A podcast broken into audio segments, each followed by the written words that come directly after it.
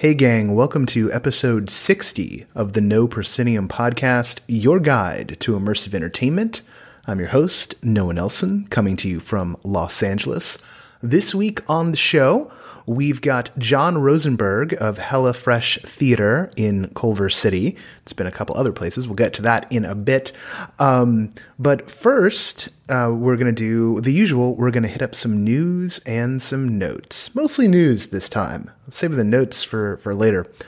Um, hey, uh, let's start here in Los Angeles. First off, uh, tickets are on sale for the super mysterious tension experience. Uh, they're they've got uh, they've got their their full ride is going on uh, starting I believe the end of September. Uh, so you want to check that out. They've switched out of the mode where it's like the alternate reality game, and now the actual event is going to be occurring. Uh, hopefully, we'll have some more on attention on the show at a later date. But right now, uh, early adopters can jump in and uh, go check out what they've got going on. Uh, our friends at Screenshot have both Bardo Thodol and The Rope on sale currently. I've mentioned that on the show before. Uh, there's uh, Heidi Duckler Dance Theater has got a performance on Thursday, August 25th. Uh, it's their Fish Eyes piece, which they uh, just did last week at uh, Grand Performances in downtown LA. This time it's going to be uh, at Tree People in Beverly Hills, and there's going to be a panel uh, from the Tree People folk about uh, the impact arts can have on raising awareness of drought, water conservation, and other issues related to climate volatility. Uh, so, th- uh, a three person panel, and that's happening August 25th. Go check out uh, Heidi Duckler Dance Theater's website to find out the times there. Um, Delusions got tickets on sale, so uh, that's that's the big ones coming back. They're going to be starting up. I think uh, early October is when Delusions happening. I, I know the press date uh, for that. I'm actually I'm gonna I think I'm gonna get to go. I'm excited about that. And like I mentioned last week, uh, IndieCade is coming up. Let's jump up into San Francisco for a moment. Uh, WePlayers Romeo and Juliet is uh, running right now. I'm going to go see it towards uh, a little towards later in the run, uh, in the middle of September. So if you're going to be up Petaluma Way around, I think September 17th, I think it is. Well, I should be careful about this stuff. I mean, someone, someone out there might decide to be a stalker. Ah, why would any of you? Look, you just Twitter me and I'll talk to you. Right? It's it's that simple. That's how I, half the people on the show some version of that, either them to me or me to them. Um, also, San Francisco just announced uh, San, the city of San Francisco itself. Yes, exactly. The city of San Francisco itself announced. No, uh, over announced that in, in San Francisco is going to be come out and play SF uh, September 25th through October 8th. It's the free annual festival um, and uh, expanded to include ticketed interactive performances in and around uh, the chapel at Fort Mason Center for Arts and Culture from September 10th through November 20th. So um, there's more to check out. In fact, I may get a chance to check some of that out because those dates uh, coincide with some of the dates that I'm going to be around. So here's the, the slug here from virtual reality, generative poetry, and multiplayer projections to immersive theater, room escape games, and live action role playing. Come out and play SF Festival and program harness the ingenuity of game designers, theater directors, and interactive artists to engage Bay Area communities in creative play and to transcend preconceptions about human interaction and public space. There you go. Come out and play like literally come out and play. Uh, and maybe I'll see you there if the timing works out right. Uh, Want to thank our latest Patreon backer, Corinne Brenner. Thank you so much for jumping on board the podcast. And yes, we're back in the mode where we're really shilling. Notice that maybe the sponsorship thing isn't happening right now. So maybe uh, maybe the Patreon. See, see. Glad none of you bailed. Um, maybe you'll bail after this episode. Uh, but glad glad none of you bailed. Um, we'll get to the episode in a, in a second here. Uh, two more notes. I guess there are notes. There are notes. There are programming notes. So um, a few weeks back, a couple of months back, um, we accidentally put because I was busy. We accidentally put one of the newsletters out on a Saturday, and lo and behold, more people opened it. Like the percentage went woo through the roof. So we're going to try that out with LA and New York this week.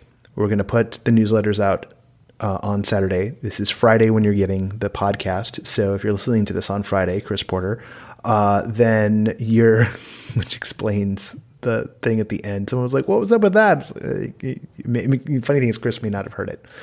If you don't know what I'm talking about, don't worry. It's okay. It's okay. Um, the uh, the newsletter will come out tomorrow. If you're listening to this on the day the podcast comes out, that's what I'm trying to say in my roundabout way. No, I have not had coffee yet. Um, it's always dangerous when I do the show without coffee. So yeah, um, that'll be great. Hopefully, more people open it. I'm just worried that people who regularly open it on like Wednesday or Thursday like won't open it on Saturday, and then we just like trade one group for another or something weird like that so it's an experiment. We're trying it out, see how it goes. Doesn't go well, we'll go back to normal. If it does go well, this is the new normal. That's how experiments work, right? Something like that. I'm no scientist. How am I supposed to know these things? Um, okay, this episode John Rosenberg, Hella Fresh Theater. What is Hella Fresh Theater? Hella Fresh Theater is uh, it's a theater in John Rosenberg's apartment. That's what it is right now. It's been other things. Um, it's it's existed in three forms. It has existed in San Francisco. It's existed in Philly, and now it exists in Culver City. Um, John writes plays for his actors and puts them on in uh, these days in the apartment. Uh, it's super intimate drawing room theater. It is strange. It is elliptical. Um, it's it, it, intrigues and fascinates me. Um, it's a little outside the the box in terms of our our discussion about immersive. There's it's not immersive, but it's definitely a different form. You can't perform this stuff the same way you would a regular black box show. It's a little bit more like you're working the film acting thing. It's a little bit more like you are working a site specific type of performance, which is one of the reasons why I'm I'm monitoring Hella Fresh. Um, this episode is weird. I'm just gonna just billboard it that way. Um, this feels like a dorm room conversation in the best way. Um, I like dorm room conversations, so that's not a knock coming from me. Um, you learn a lot about me in this episode. So if you've been curious like beyond like my interests because I'm not talking about like my philosophy on immersive theater. I mean, I'm talking about my history as a theater person, uh, which is not what I was expecting at all. But I don't think I don't think you get to have a conversation with John Rosenberg and have it be what you expected, and you'll see, you'll see. Um, again, I'm I liked this conversation. This is a great conversation. It was a weird conversation, um, and yet not weird. I don't know. We're I guess it's a couple of dudes from the Bay Area who are from Gen X, uh, and maybe I just miss that kind of strange dynamic. And if you never were a dude from the Bay Area and a member of Gen X, well, you're about to know exactly what that feels like. Uh, let's do this thing. But before we actually get into it, uh, a couple of quick notes about this tape. One, uh, yeah, we curse. Uh, it's a it's a loose after dark kind of vibe. So if you listen with kids around, not this time. Uh, and two, uh, we record it at the kitchen table and uh, kind of get up and move around a little bit. So it's going to have a slightly looser feel than normal. So just want your ears to be prepared for that and then where would I want to start it? Actually, so we're okay. So a second ago, before we started the tape, uh, John and I were talking about performing, and this is actually, I kind of well, let's let's let's do what I should do, which is explain to folks because uh, I'll skip doing this in the cold open. Explain to folks what Hella Fresh Theater is. Um, as it stands now, I'll get into the history oh, yeah. too, because that's those are my questions. But like, its current incarnation. I think the current incarnation. Um, we're sitting in Hella Fresh Theater, which is uh, me and my wife's apartment. Um, and it's literally right now, it's just like uh, I find actors that are interested in doing a play, and uh, I write a play kind of based off of them, and then we put it up. And that's really, that's about it. Like, uh, yeah, I guess it could sound better, but yeah, that's basically what it is. Yeah. It's just really just actors that want to work and putting up shit. you've been doing some form of this for a while. This is not the first incarnation of of Hella Fresh. No, um, I was in. I started in San Francisco, um, and that uh, that was like renting a theater, renting like a black box. I don't know. I, we talked about this before. I don't know if you know the Phoenix Theater. It's Yeah. like Mason and Geary. It's right Yeah. by like the Jack in the Box. It's like on the. oh yeah, yeah, yeah. It's like on the yeah, sixth floor of the Native Sons building. yeah, Yeah, yeah, yeah. yeah. I, I, I haven't I haven't been in the Phoenix. Like there's so many. Why would you? well, because I've been inside the exit, and then there was uh, there was Do you ever the go to the Climate Theater? Oh, I must have been at the Climate Theater. Like some point. Folsom and Ninth. So- yeah, I've been in. I mean, I was in the Bay Area for so long, right, and yeah. like, I performed during the Bay Area Fringe. I performed in. Um, God, there's the Episcopal Church that's like way The one in California. might be on California. It's up on the hill. Yeah, yeah. yeah. Yeah, and so it's got a it's got a basement space, and they had a theater in there. So I performed in I performed in there. I don't Uh-huh. usually talk about my performing years on the show. It's like it's uh, it's sort of funny, but yeah, I did a show in there, and then oh, there was uh, oh the the worst show I was ever in. Sadly, the last show I was ever in was something that was performed on Artaud's main stage, but it was a rental, right? So like Wait, the- what's Artaud's? Oh, oh, Theater Artaud. Theater Artaud is, um, you know, I don't even know if it's still there, but it's not far from where KQED is down in the Mission. Um, Okay. Deep, deep down in the Mission. Uh, God, what street is that? But it was a big, relatively big complex, and it had it had uh, a main stage, a a smaller space where I was in a production of Lear right out of college. um, a uh, the big space where I was in the world's worst production of Richard III, which is the last thing I ever performed in, which is why I really need to perform in something again. So if I die one day suddenly, I won't say like, oh well, at least I was. And the sad thing was, it was a good director, right? So it was a, but it was someone's vanity project, which which that's a whole story. Who'd you play in Richard III? I was no, uh, what was I it? wish I knew of- any of the characters than Richard you know, III. it was minor stuff. After I got killed off in the first half, I came back to play the mayor of London, I believe, and then, but in the first half, I was one of the two brothers who gets who gets offed, like the like uh, in the in the other house. So like in in. Uh, I you know it's been it's been Did you long have enough. a British accent? no, no, I didn't try to do a British accent. Wait, So- it was just like straight up American, or yeah, it was like it was like the, the production concept was like super abstract because that's where the, where the director was in those days. And but the the problem was is it was a vanity project, like which I found out during the first rehearsal. Here's what usually happens. Here's here is the way I would usually become um, a performer is that somebody drops out, and then they got to find someone reliable. And every theater person I know knows that I'm reliable. So, and this was true from like high school on. Like one of the teachers dropped out, suddenly I'm in West Side Story, right? you right? West Side Story? Glad Hand. Who's glad here? Glad Hand's the I believe John Astin played him in the movie. He's just like Which the, one's John the- Astin? Oh, the, the guy who played uh, uh, Gomez. Uh, no, yeah, yeah, yeah, yeah, yeah. Oh, don't worry about it. So I think he played in the movie. It's just it's just He's one in of the movie. He's in the movie though. He's just one of the. He's just the guy at the at the um, Wait, you didn't play at Puerto the Rican, dance. right? No, no, no, no, no, no. Um, it was, it was what? How did how did they handle it? It's like we did we, yeah. It was sad. It was like there was the it was El Cerrito, so there, there was some diversity. Oh, that's right. You went to okay. Yeah, Yeah, yeah. so there's some diversity in the cast, yeah. but like not El not Cerrito's enough. like yeah, yeah, yeah. but like it was still. I think it was. I think. I think there were more. Actually, I think that the. Ironically enough, I believe the sharks were all white and the jets were multicultural. Is like just how we wound up dealing with it. I can't remember. That's nice. I like that. It's though. been a long time. That's nice that like yeah, that the Jets weren't like yeah, Yeah. like black dudes and like Latino dudes because that'd be weird. Or, or I mean the sharks, or not?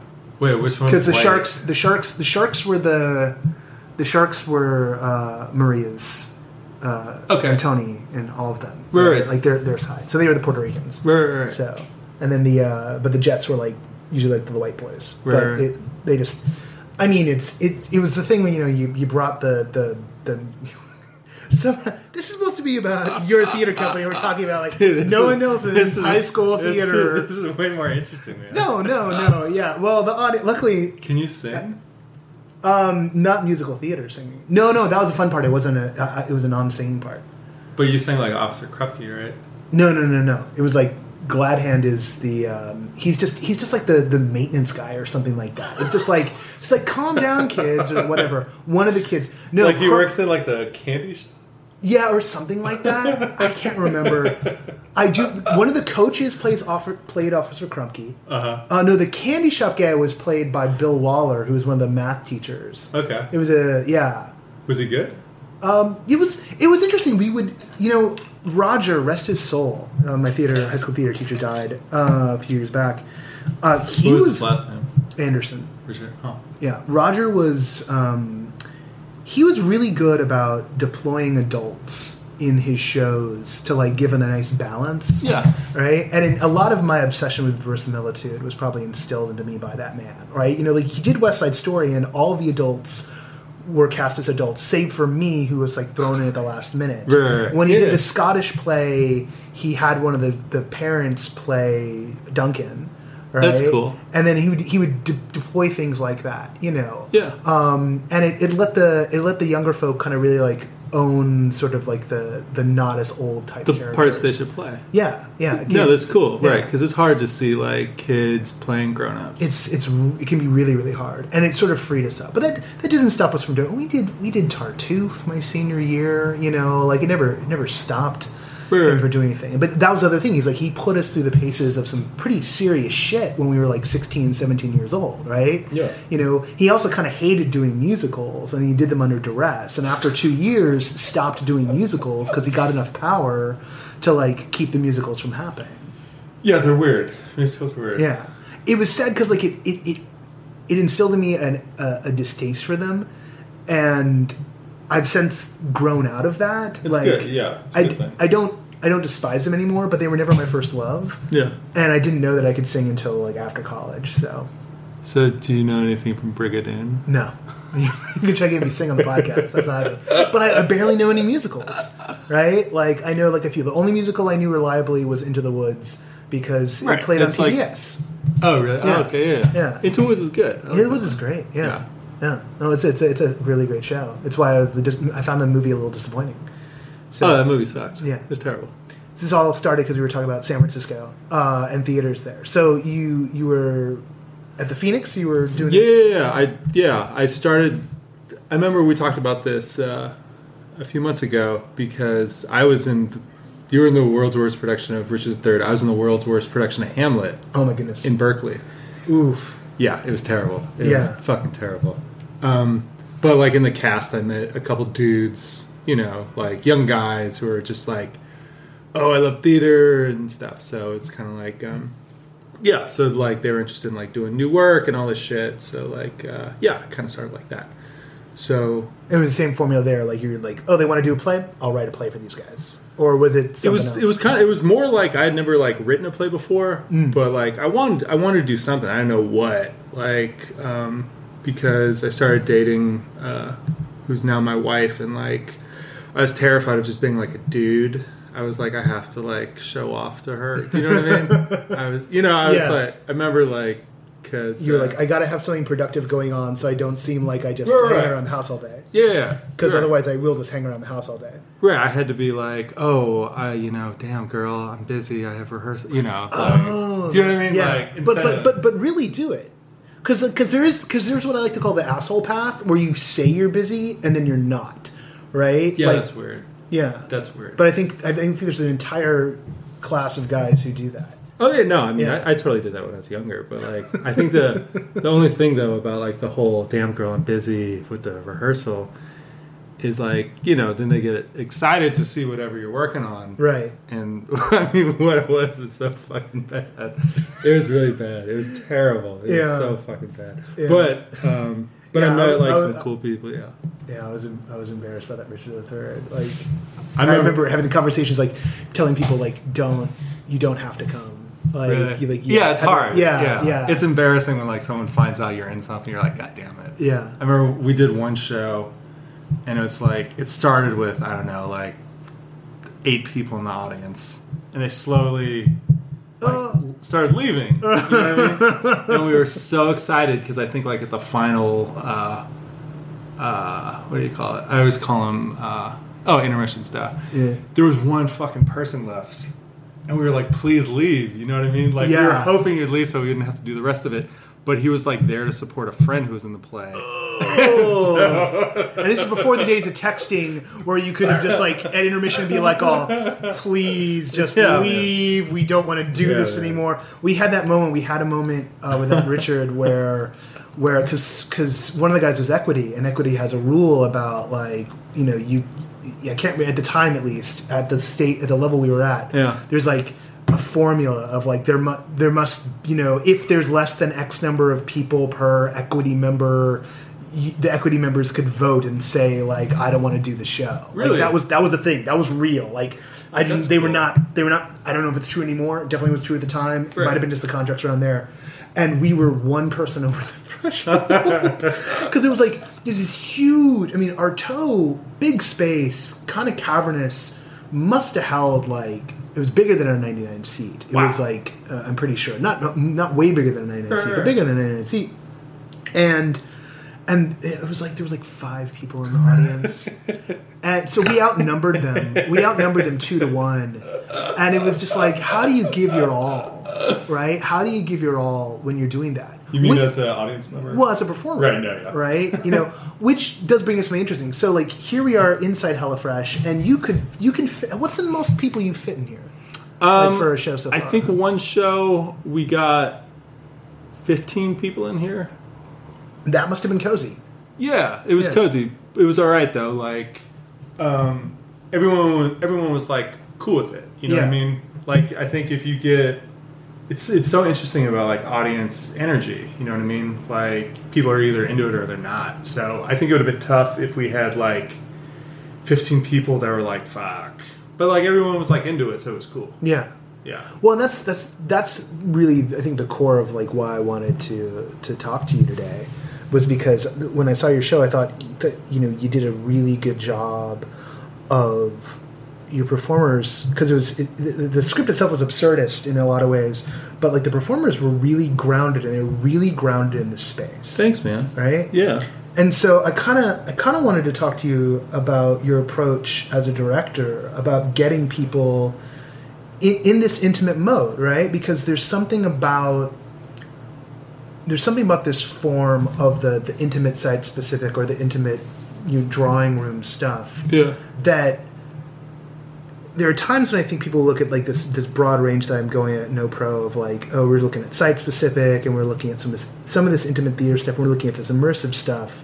And people look and go like oh eh, how do these things fit together? Yeah. and for me the the critical thing is the performance right? You know like how does how does the performer create a, a sense of intimacy with the audience or deal with the forced intimacy of being in the space with the folks and opening themselves up whether the fourth wall is up or down Yeah, no. how do they create that access and so I'm, I'm thinking you as a as a director as a creator here like how do you get your actors into the into that space I mean, to be honest, and it, I wish I had like a better answer. Like, I, I really don't know because, like, and it's a funny thing with actors. Um, I really don't know what's going to happen, and I don't. I don't mean in a cavalier way, but like, I don't know what's going to happen until the first show.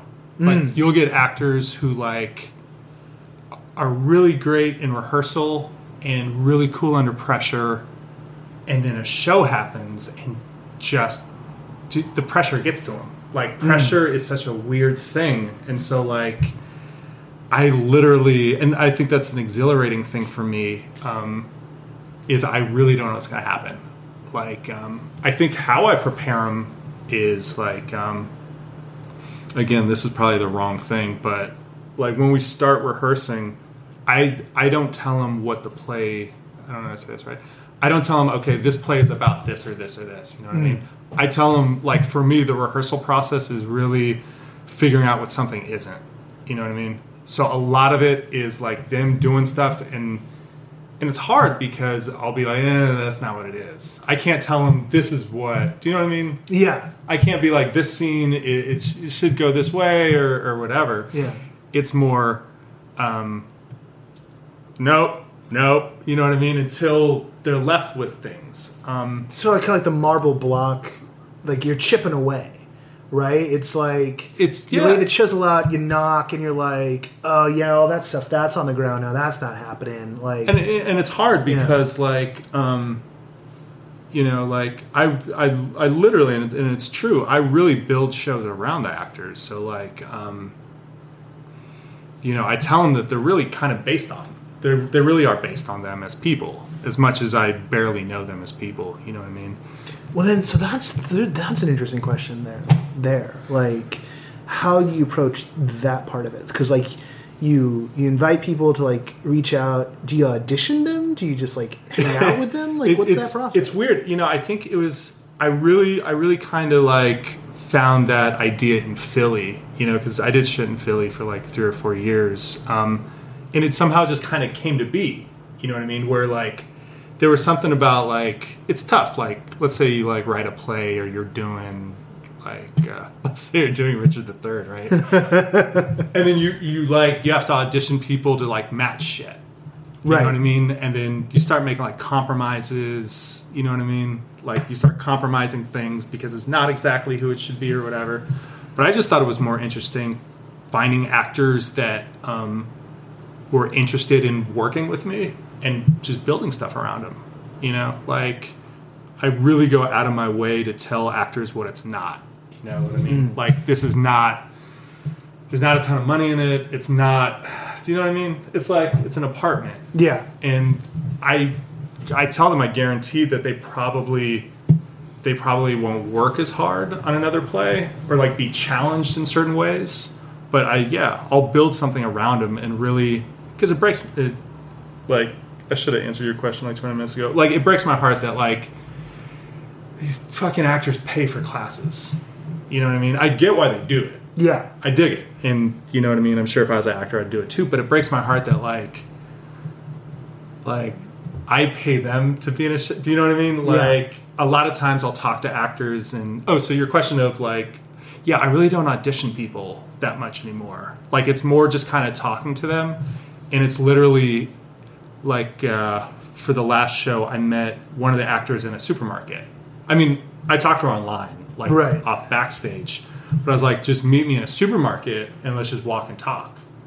And I think part of it is like people either, you know, they'll either deal with it or they'll be like, get the fuck out of here. Yeah. You know what I mean? If they're like, get the fuck out of here, then there's no way that they're going to handle being in an apartment doing a show, you know, three feet away from somebody. Yeah. So a lot of it is just, yeah, kind of trying to figure out if like they have the emotional temperament for it or something. And I never know until the first show. Yeah, but I like that. I like the idea of like meeting them in a in a in a supermarket, right? Well, it's it's hard because you you don't want to like you don't want to be like a jerk off, other than the fact that I am a jerk off. But like, do you know what I mean? You it's it's not like a spectacle thing. It's not like meet me in a supermarket. right. You know what I mean? It's not like a sh- I don't know. But you want, but the thing is, there's something about you want to see someone in the non-artificial space, right? I mean, like a rehearsal room or an audition spot is, is an artificial space. I mean, I can think about of like auditioning actors on a stage or auditioning actors in some little room off to the side of like Film Arts Foundation. Yeah. because like that's what you got in the city if you're making a short film and and uh, because you get like the room for like five bucks an hour or something like that. And like and there's such a formality to it. And yet if you're going to be working in in a mode that's that's got the, at least the verisimilitude of naturalism you kind of want them to like oh like what what are you like in a real space what are you like relating to and it doesn't even have to be conscious it's not because for me it's it's never it, well for me i haven't done this such a long time but like it was never about never seems to be about like a mental checklist of like it's not like a score. Like if they can hit this note, they can hit that note, and they, Right, definitely Yeah, yeah. dance. It's like Yeah, yeah. it's the vibe, right? Yeah, you know, it's like how do how do they carry themselves in the store? You know, and I guess if you're building a piece around somebody, then it's super important. Like, no, but really, how do they carry themselves in public? Well, I think it's also interesting. Like, it's weird anyway. You know what I mean? Yeah. It's fucking weird to meet some dude in a supermarket. You know what I mean? Like, I mean, better than than like come over to my apartment. You know? well, yeah, I mean, yeah. that, that's that's the funny thing too, right? Yeah. It's like I'll be It's like, like, don't worry, my wife will be here. Right, no, no, that that's that that's a thing that a friend of mine makes fun of me about. Is like, you know, I'll talk to actors online on backstage and be like, you know, uh, I build shows around actors and all that, and they're like, oh, that's fucking awesome. Oh my god, that's fucking great. And then I'm like, they're like, so let's meet. And I'm like, then I get worried. You know what I mean? Because I'm like, well, right, because Yeah. it's my apartment. You know what I mean? And then it's like, right. So I think that's actually. I wish I could say it was like a, a you know, trying to probe. Uh, her name is Alexandra. She's in the last play, but I call her Lee.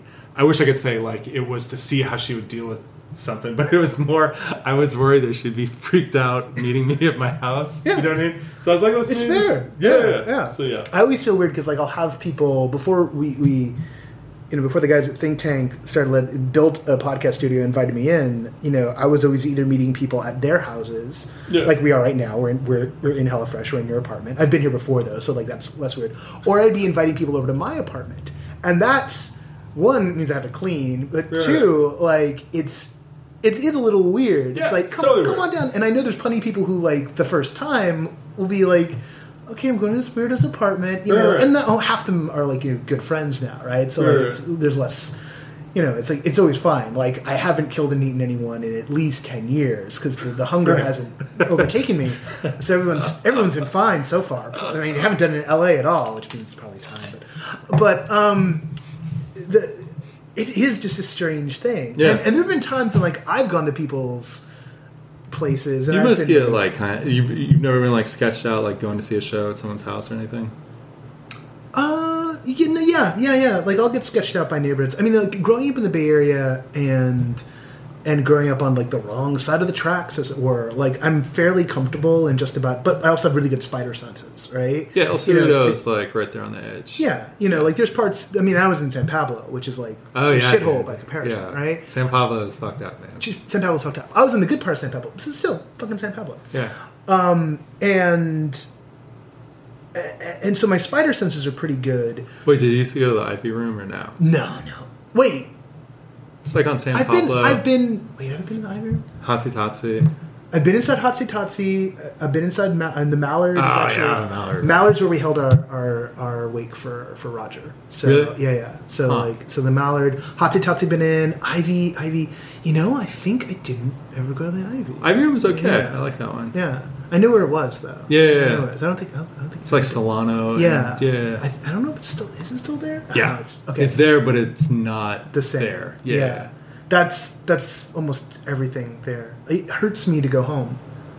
Everyone who listens to the podcast kind of knows like I have this like melancholia about and you know it's the, the truth the truism like you can't go home again. You you can't go home again because it's been torn down, repaved and rebuilt. Like you everything. Still, you can still go to Nations though, right? Nations is where my laptop got stolen a week before I moved to Los Angeles. I can't go to the Nations anymore. I lost half a screenplay that way. It's why I'm not a screenwriter. oh my god, Mm-hmm. where do you get at Nations? Which Nations right in El Cerrito. No, no, but what do you get at Nations? Oh, what did I Just get at Nations? Oh, um, this is the best thing. When I was 28, I managed to lose weight this way. Uh, cheeseburger, grilled onions, fries, slice of chocolate pie. Not the small one, the big one. That'd be like all I would eat in a day, but I would do that three times a week. I lost like 30 pounds. Dude, yeah. I was also working out all the time, so. I was also 28. all those things helped. yeah, Nations, yeah. Nations is the shit. Yeah.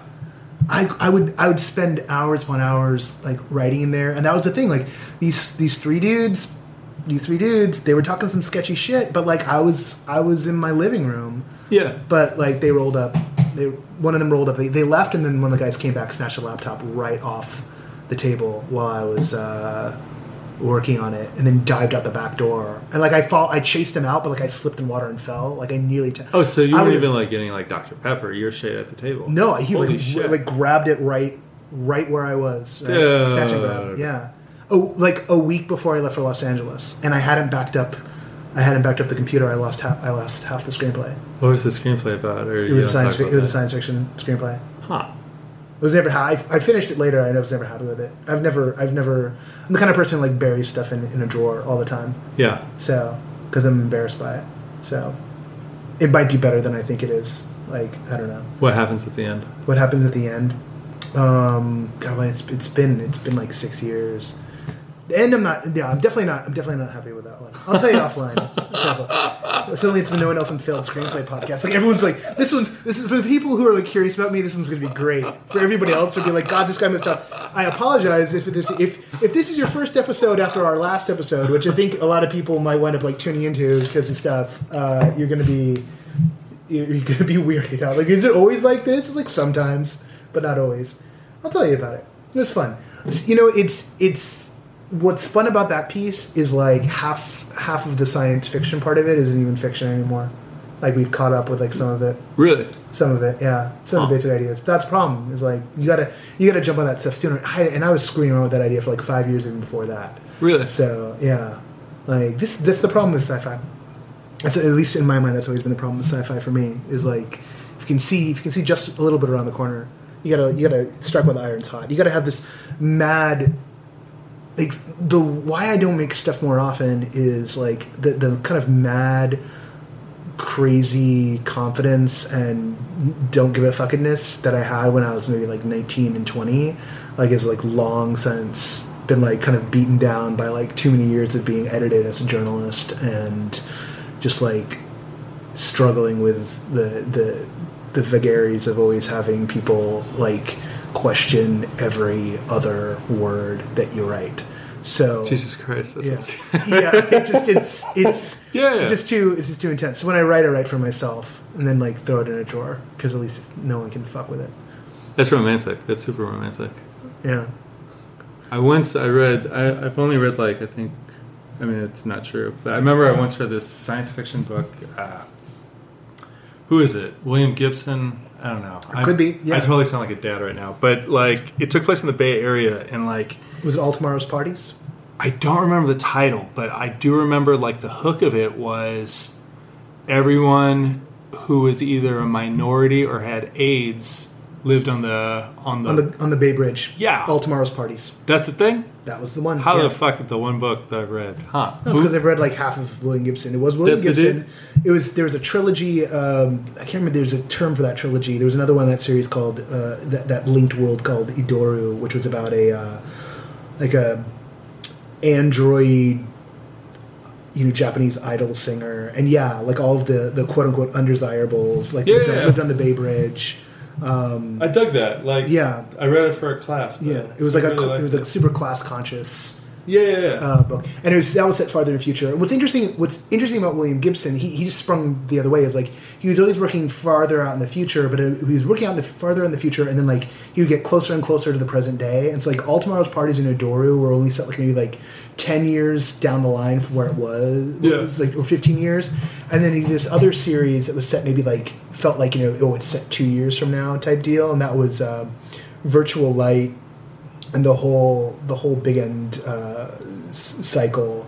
There was this stuff that that was the technology wasn't that far out, but his last one, uh, the peripheral, was set, um, which came out last year, is set farther down the line. It's got like elements of time travel and like um, not virtual reality, but like uh, I well, kind of in that the idea like simulated reality. Uh, so it's it's a it- it's a nice nice solid like blow your mind one. And like Huh. he does this thing where like the first 25 30 pages just like throws you in there.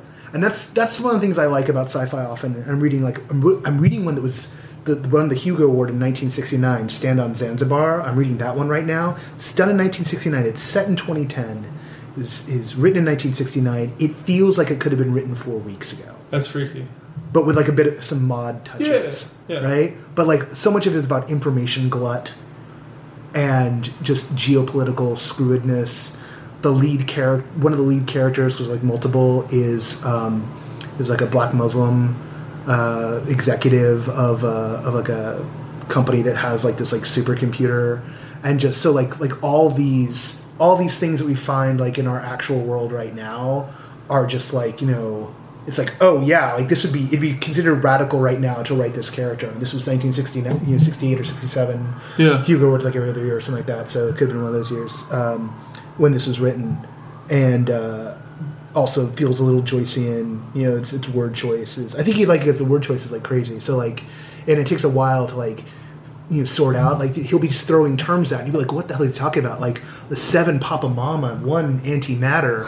Oh, one AM antimatter, AM. Papa Mama PM, right? that's you, know, nice. you get the repetition of it enough, you start to like orient yourself. But it's it's almost got this like Burroughs Gysin cut up vibe in terms of like the rhythms of it. So it's it's, it's super literary, you know, nutty. Huh. Um, yeah, I think you might actually dig it. Um, and but it can only take about 10, 15 pages at a time because it starts to like at a certain point that cracks and then got to move forward again. Um, but um, theater. Uh, this is good though. Like I knew it was going to be like this. I knew it was going to be like this. Give us more Um, water. No, no, I'm good. I'm good. I'm like a camel. I get too much in me, and then I, I gotta just carry it around for the rest of the I'm gonna get some iced tea though. Yeah. Go for it. Go, go, go, go. Um, let me let me formulate a, a cogent question uh, for for the the class here. Um, so, how long how long do you wind up actually? You know, what's the process here? So, like, I know you've got one coming up in October. Um, how long do you work on this stuff from meeting the actors to to you know first night? Like, what's the usual run there? I think the last one, which was Cowboy Cologne, I remember I started it on.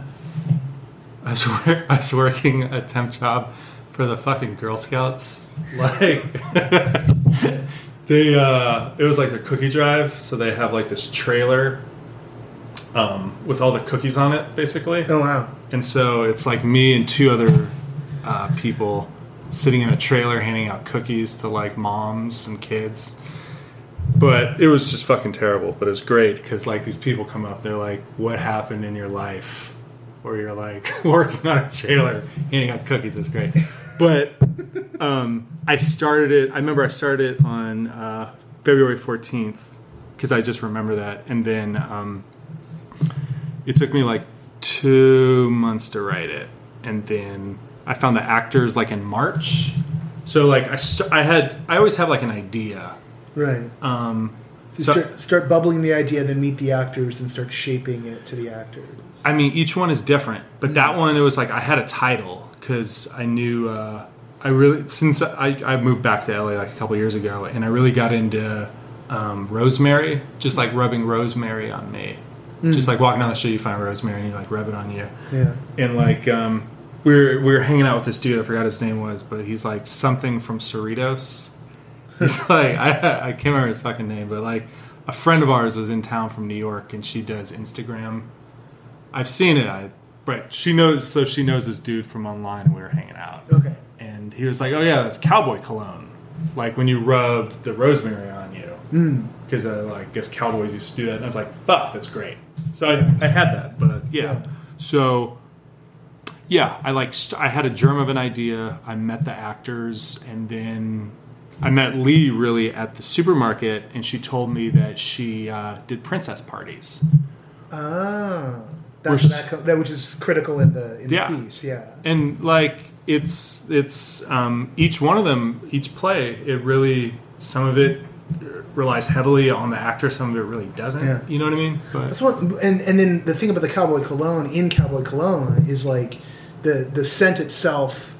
Like you get one of the actors got rubbed up, or it was it was in the environment. So like Yeah. that smell was, was Yeah. and that's and that's an interesting part of this kind of game is you get to like play with that sense too. Right? Yeah. Is that something you often mess around with when when you're i no i mean i hadn't even really i, th- I think that's just something that just kind of like happened and shit you know what i mean like but yeah it, it's funny how that one worked out. I Yeah. like i liked it with with the with the cowboy cologne yeah. Yeah. but like with this one that's coming up um like i started auditioning for actors while the cowboy cologne was going on. Because i was like it was hard because i'd be like i'd like talk to actors on backstage and be like yeah i'm doing something in a few months. You know what i mean? They're like get the fuck out of here. But i was like come and see it. Come see that i'm not a serial killer. Right? Come to the house where there's a play going on and you could see it and you're either into it or you're not Right. and so um, one of the actors came and uh, saw it, and she's like, "Yeah, dude, I'm fucking down." So yeah, that one just kind of started um, I've been going because I because I work uh, like right there in, on the Miracle Mile. I go to um, LACMA every day because you know on like the light poles they have all the stickers where you could just take a like the sticker off. I didn't could take the sticker off, but okay. Yeah, Yeah, but like on the light poles when people leave, not like not the fucking light poles that everyone takes the photos with. Oh, okay. No, no, not that. But like, just like on a street light, Oh. people when they leave the museum, they put stickers on there. Oh, God, yeah. So, yeah. I didn't know people did that. Yeah, it's What? it's a nice like it's a nice thing, and I That's a nice hack. I don't I don't feel bad about like not paying LACMA because they don't they don't need my fucking money. They don't. I guarantee they don't need my fucking money. But so, um, not to ramble, but like uh, I've been going like except for Wednesdays when it's closed, I've just been going every day on my lunch break because it's not work, and it's really Yeah. nice to like go to a museum every day. And I've always liked art, but I never, you know what I mean? Yeah. I never like fucked with it or really known much about it. And so I just been going to the museum a lot, and the idea just kind of came out of there. Where like a friend of mine used to work as a security guard at a at a museum in New York, and I was in, I was at LACMA a few months ago, and like I saw. There, there's like some fucking paintings that they they like take them down for like uh, cleaning or whatever Right. and I saw like this old dude with a beanie basically had a Rembrandt on a cart and just like rolled it up and nonchalantly like threw it up on the wall. You know what I mean? And it something something about it just really interested me. Like, you know, I've always had this I've always had this like paranoia th- feeling that like all the art in museums isn't real. Mm. You know what I mean? Like they keep the real ones in the back. Right. Because, like, why the fuck would you put real paintings around people? Yeah. You know what I mean? So, Because they're, they're liable to do something stupid. right. Yeah. Like, why the fuck would you? Right. So, so there, you know, there's like pieces of different things, and like um, the title, uh, title of the play is partial. Uh, I fucked it up already.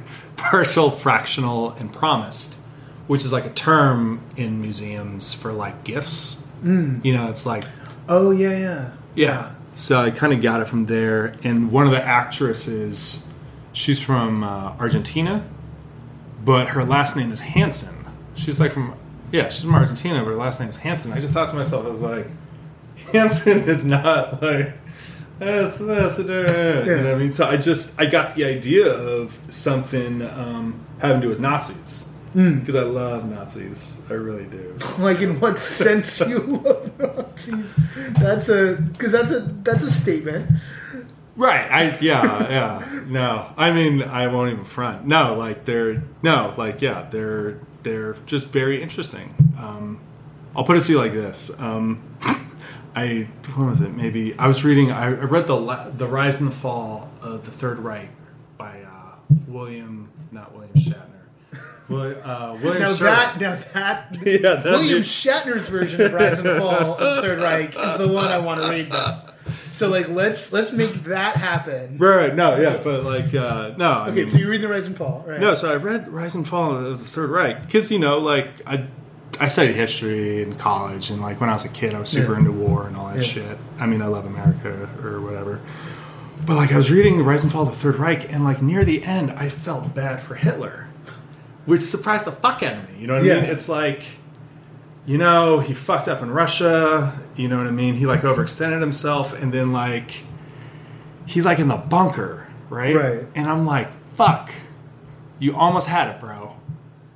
you know, like, Yeah. and it was it was a strange feeling, like um, you know, Because he is history's greatest monster. yeah, he's, he's right. a fucking he's a fucking he's an asshole. Yeah. without but it, it was a strange thing, you know what I mean?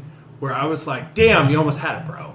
Yeah, So um, because there's there's something about I, I probably find it easier to feel bad for Napoleon, uh, but I'm sure he committed tons of atrocities that we just don't get trained on. yeah, But there's there's there's something about the the human ambition and drive, right? Like if you were ever gonna, I mean, ugh, God, yeah, it's like I can't. I I can't. I can't bring myself to like can't- can't find path empathy. No, I can't really. It's like I'll enjoy a million versions of like Downfall, like whatever. Like I can enjoy that to the you know like you know the meme like where they like show like the the scene in Down. You've watched. I'm sure you've seen Downfall. What the fuck is that? Downfall is about Hitler in the bunker. It's it's a German movie from a few years ago. Oh, I know what you're talking about. Right, right, right. And there's No, the I haven't scene, seen that. Oh my god! And there's the best Oh, part no, is I there's think I'd this- be too upset. No, there's this the one that didn't air. Um, the the um, maybe maybe the most beautifully inappropriate joke that's ever been made on the show. Um, there's a scene in Downfall uh, where, and I think part of the movie is like told like from the point of view of like his um, his secretary, right? So like that's that's one of the characters. Then there's this guy, and then there's you know there's there's the Fuhrer, and there's a scene where um, he like it's towards the end. They're in the bunker.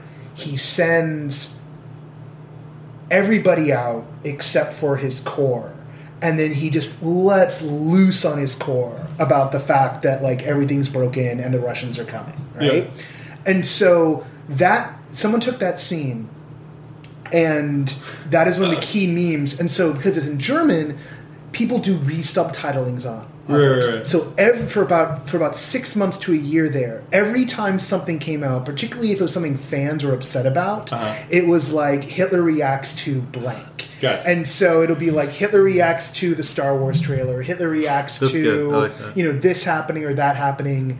And the art of it would always be because there's certain points where he really gets into it right? Uh-huh. and but he'll also say he'll repeat things. So part of the art was like can you match up the cadence to make the punchlines really work? And can you match certain words that he repeats to be things in it? It's just it's it's one of the most glorious remix things you'll ever see if you catch a good downfall me. I'll show you one afterwards. I'll see if Yeah, i yeah, can yeah. find like one of the better ones.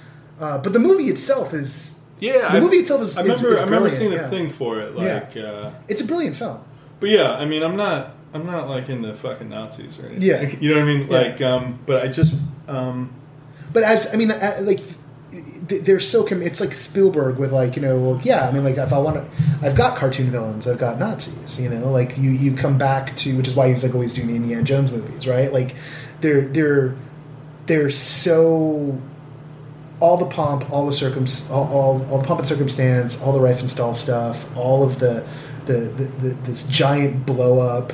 You know, they, they they bluffed their way into power Oh, yeah, and then yeah. then turned it into this like machine. Yeah. You know, taking down taking people who had like been broken uh, by one war and use that to fuel a masterful ambition and it and to think like how far they got given how broken Germany was after No, yeah. World War One. Like like watching all of that, it is just like and to think that like good, whoa, like they nearly did it. Like Yeah. there there's there's a line where it's like you almost can do anything if you're just crazy and stubborn enough. yeah.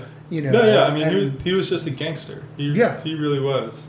But I mean, I just. Um, I, I read. Um, there's this book called uh, "Total Destruction of the European Jews," Mm. which is like um, it's by this dude named Raul Hilberg. I think that's his first name. Um, And he was like uh, he was like an American military intelligence officer in World War II. He was like a Jewish dude. Um, but he it, it's one of the most weird fucking books I've ever read, where he just basically looks at the um, the bureaucracy of uh, the killing machine. oh god. Yeah, and it's it's in yeah, it's it's a really weird book to read. But I'm reading it and I'm reading this part on the Einsatzgruppens, which were basically these mobile killing units. um, and the thing that really caught me is that one like you know you, you think of like the SS and you think of like the mobile killing units and all this and you think of like these like you know fucked up insane Nordic dudes, right? Right. and it was talking about how this one unit was made up of like an opera singer, a lawyer, and whatever. But there was something fascinating to me about the idea of like an opera singer turned into like like a, a killer, You know what I mean? So yeah, that that that thing kind of stuck with me, and so this this is sounding terrible, but like the I think with the because I'm still working on the play, Right. You know what I mean? I'm gonna start working with the actors in like two weeks, but like I'm interested in. I think what the play is, it's about granddaughters of people that were in the Einsatzgruppen Oh wow.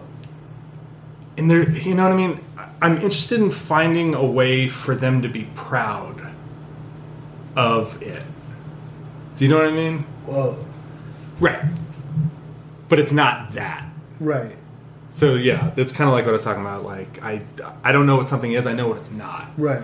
but in this whole idea really came out of the fact that one of the actors her last name is hansen and she's from argentina like, Right. she's straight up argentinian but i was like and i asked her i was like uh, I, well i was like hey i think an idea that i'm interested in going in is like you being that in your blood and she was like what's weird is my grandfather was a nazi Whoa. yeah, right. I mean, there's always that thing, and I don't mean to say it like this. You never know if actors are full of shit in a good way. Do you know what I mean? right. Like, I once did a play um, where it basically turned out all three actors were in Germany at the same time, like in real life. Right. Like two black dudes and a white lady. So it, it's just.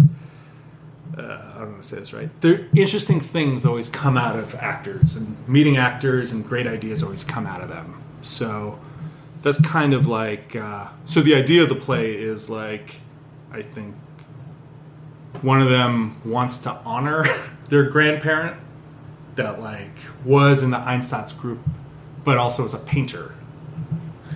And so the idea is that she wants to hang his art Oh, okay. in a museum. Yeah. Do you know what I mean? Yeah. It's it's I'm always interested in terrible fucking ideas. Yeah. You know what I mean? Like half Noticed. like half thought out terrible ideas. right. So yeah. But there's there is something to this. I don't know. I think about I think about it a lot. No, no, no, no. I mean, I I lead with empathy, right? Like that's what I try and do. I try and understand stuff from other people's point of view. Like this this election season's been particularly hard to like follow the news because there's a lot of anguish and pain and hatred on display Yeah. uh, coming from a particular vector and trying to understand its roots which at one level some of it is just ignorance and racism but some of it's economic pain some of it's a, a sheer frustration with with just the status quo. And and what's interesting about American electoral politics is that these different strains of different individuals get fused into these proxy figures. Oh, yeah. Right? Yeah, you know, and like there's a little bit of shattering in that like you'll get some third party proxies going in there, but like everyone funnels their identity through these avatars Yeah. which isn't how it should work at all. We should all be very rational about what we're doing because we're not we're not picking a character to play a video game for us. We're picking someone to manage the world's largest military and economy, right? Like it, it, it this is a very you know weird way to do things Yeah. if you look at it from from certain points of view. But in that, you start to you start to see these folks who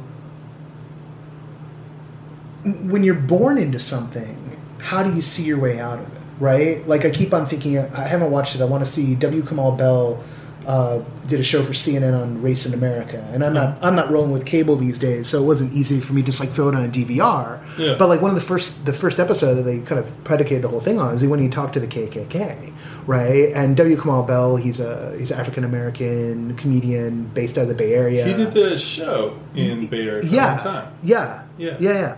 Um, and the first freshman out, right? He's going down south to like talk to some Klansmen, and trying to find. I heard him like on Tavis Smiley talking about it, and like he's approaching the same way. He's like trying to figure out like who are these guys? Like how Yeah. can he like see them as people? And like the the so much of it is like a, a generational thing, right? Like how do you relate? Like I think of the people who people I know who like they they they see the Confederate flag as like you know oh well that's like my family's pride and like walk across the street talk to other friends and it's like that's the symbol of something that wants to kill me Yeah. right?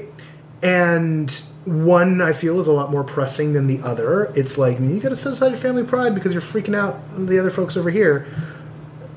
And yet still trying to understand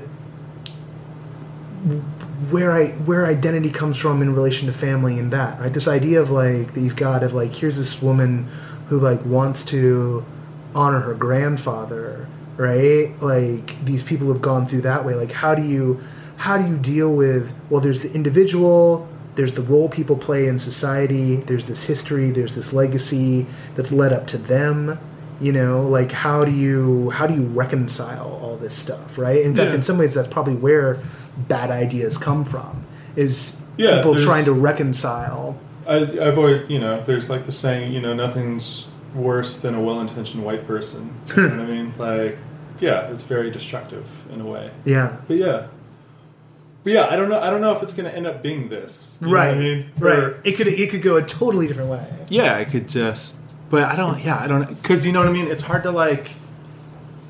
Yeah, you can't fuck with you. You can't. I mean, you can, but I'm not interested in like baiting. You know what I mean?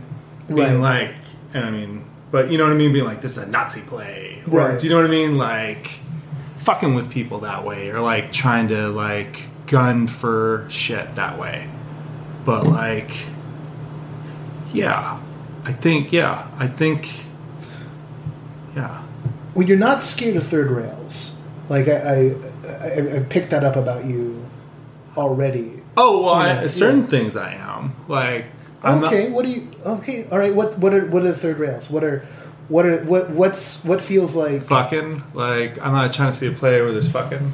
You know what I mean? That that's just me though. You know what I mean? Um, um, no, yeah. I mean, I definitely I get. You know, like I think the older I got, the more I realized like. Um, like you know, it's like anything could be good, anything could be bad. Mm. You know what I mean? I think like one thing I get scared or not scared of, but like just because I put something on at a house doesn't make doesn't make it good. It doesn't make it good. right You know what I mean? Like th- there's a terror of like being fucking precious. You know what I mean? Where it's so yeah. Um I think I think there's just like the right way of doing shit and the for me there's like a right way and a wrong way. So yeah. So I guess the third rail is just doing things badly. yeah, that's the that's Well, would the it- third rail. would it would that be like the idea of like something being j- just good because it's in a in an apartment or something being precious would feels is it like a matter of taking the circumstances for granted is that is that what I don't, I- I don't know exactly what I mean, but like, um, like I, I, uh, I really love doing stuff, but I don't, I don't want to say it right. Like, uh, I take a lot of pride in it, and I take a lot of pride in trying to do it the right way. right Do you know what I mean? So it's like, it's hard because you gotta have a, you gotta have a hook for your shit. You know what I mean? Like, you gotta have a fucking hook, whatever it is yeah and it's danger th- i think that's more what i mean. Like the danger of you setting aside a very good story or something interesting for a hook. Yes. You know what i mean? Yeah, no, completely, completely. Like, like, and, and I can see that here. It's like, okay, so you're interested in this idea, right. and you chase it, but maybe like the real story is, oh no, no, it's it starts with this, like, oh, this Yeah. is this, the real story is here. yeah Screw the legacy stuff. Screw the Yeah, Nazis. absolutely. You know, like you know, like this. Yeah. This is we, we. I found something that's better. Yeah. You know. Yeah. so yeah it's hard to like and there's a tension between like because the, the, the original idea obviously is like motivating something. There's some attraction there that's that's giving you energy. Yeah. But like you hold on to it too much, it's like you're trying to like that's like trying to force it into a shape that doesn't want to be. Yeah, no, and, and it's cool because it always it always proves itself. Yeah. You know what I mean? It'll always prove itself to, yeah.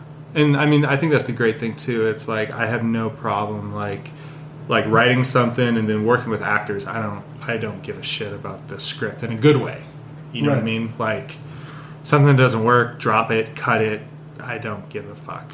Like the so you're you were asking a while ago my approach with actors and trying to get them like in a space, trying to because it is like three feet away or something like Yeah. that. And my I, I think a lot of times my uh, my primary goal in rehearsal is to make them not uncomfortable, like talking.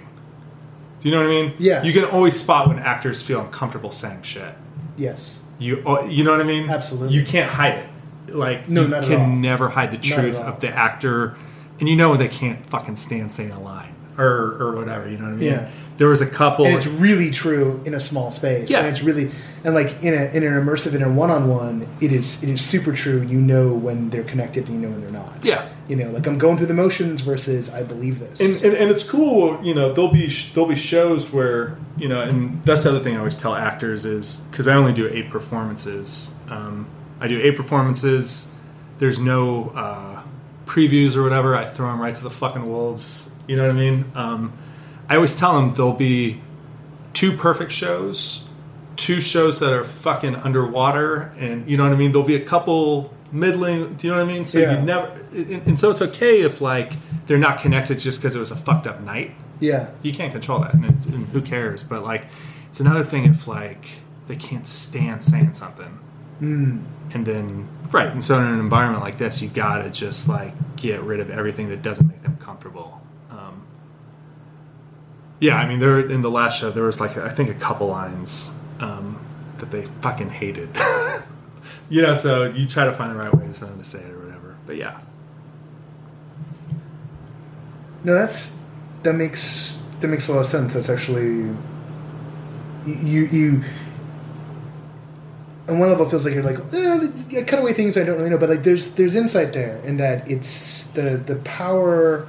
I don't know. My my least favorite acting and directing teacher maybe taught me my best lesson uh, when he was directing me, which was uh, uh, I had an entrance and then I was some you know there was a moment it was another Shakespeare play. It's always a Shakespeare play. And and, and, and I didn't what Shakespeare I- I- play was it? uh, some people will know and I'm not going to actually say because I just admitted something uh, you know one or two of the college friends may listen. So you know um, but he he saw that he was a great observer. And he was like you you're just standing there but you want to do something so so go do it. Yeah, right? Like so he gave me permission. And i think uh, as a college actor like it can be really hard like once you've got particularly if something's really blocked and really designed out that way you find yourself not feeling you don't have permission. Um, Yeah, and I, I walked away from that thinking, you know, I will give him this uh, in, a, in a real way, and that by watching people the way he did, that's what elevated his directing, and that's what made him a good director. And that's what, Yeah. the respect I, I, I had, still have for him, even though, like I said, like least favorite. Um, that sort of observation you know, being a good director is open to their actors and tr- tries to find what they're what's what they're doing to hold themselves back or what's what's blocking them from the moment. And when you're creating something whole cloth, you have also that advantage of like, well, let's just mess with the script. Yeah. You know, like if this if this isn't working this way, what can I do to like click? Because if an actor's if the actor wants it, they will hit those moments. If an actor doesn't want it, if they don't really want to be there and do it, they'll just they'll just Yeah, yeah. they, they Yeah. want the, the engine won't even like buck up against the transmission. It'll just go along and whatever, and then you're like, well, there's nothing I can do, right? But if they want it, you're going to see them, you know, looking to break into the next gear. Yeah, I mean, I think like I think something I always start telling them at some point. You know, it's like I think my the the way it goes or whatever. It's like everyone's super nice at the beginning. You know, the actors, everyone likes each other. You know what I mean? Everyone's like, "Oh, sorry, I didn't mean to step on your line," all that fucking bullshit. You know, and like um, pressure. You know, the pressure builds. Mostly with something like this, pressure really builds. You know what I mean? And like, um, you know, the truth is like, I can't control what they do in a good way. Right. I, I always tell them it's like you guys can basically get up there and do whatever the fuck you want. I have no, I can't stop you. like Right. once the play starts, Yeah. I'm not going to stand up and be like, "How dare you?" or, or Yeah. you can do whatever the fuck you want. And so it's that weird, it's that weird tension between like, yeah, it helps. I think. Has anyone ever done that? Has anyone gone fully off the rails? You know, in a good way, yeah. I mean, I I did a I did a show, uh, craziest show I've ever done. Crazy, crazy. It is fucking wild. It was called Queen of All Weapons. Um, it was in Philly.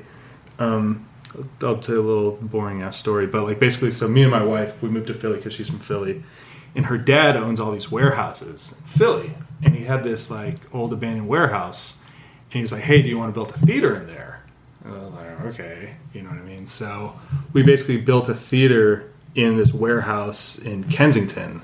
I don't know if you know Kensington.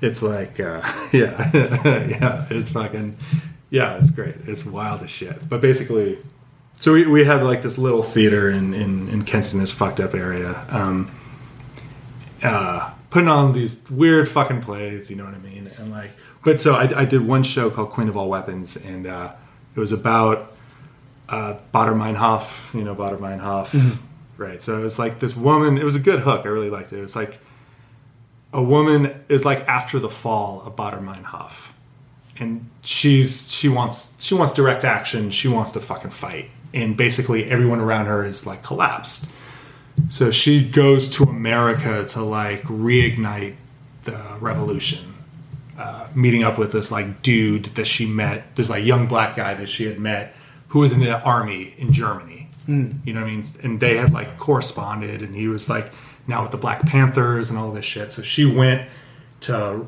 reignite the revolution, but it turned out the guy was full of shit. You know what I mean? Yeah. But when she got there, so basically, this is shit. Sorry. Um, she goes to this house to reignite the revolution. There's just a dude there, um, and the actor himself is a really talented dude, but he was absolutely fucking insane. Craziest, craziest dude I ever fucking worked with. Great, best actor I've ever worked with. But yeah, he did shit I had no control over. Like no control over. And yeah, he was crazy. Yeah. Was he dangerous? Like, or just like I mean, he he's a, just say stuff? he's a fucking actor, so he's Yeah, not yeah. that dangerous. You know what I mean? Yeah. But yeah, no, but no. To to answer your question, no, I've never had like anyone like super go off the rails or anything like that. No, yeah. but that show was pretty wild.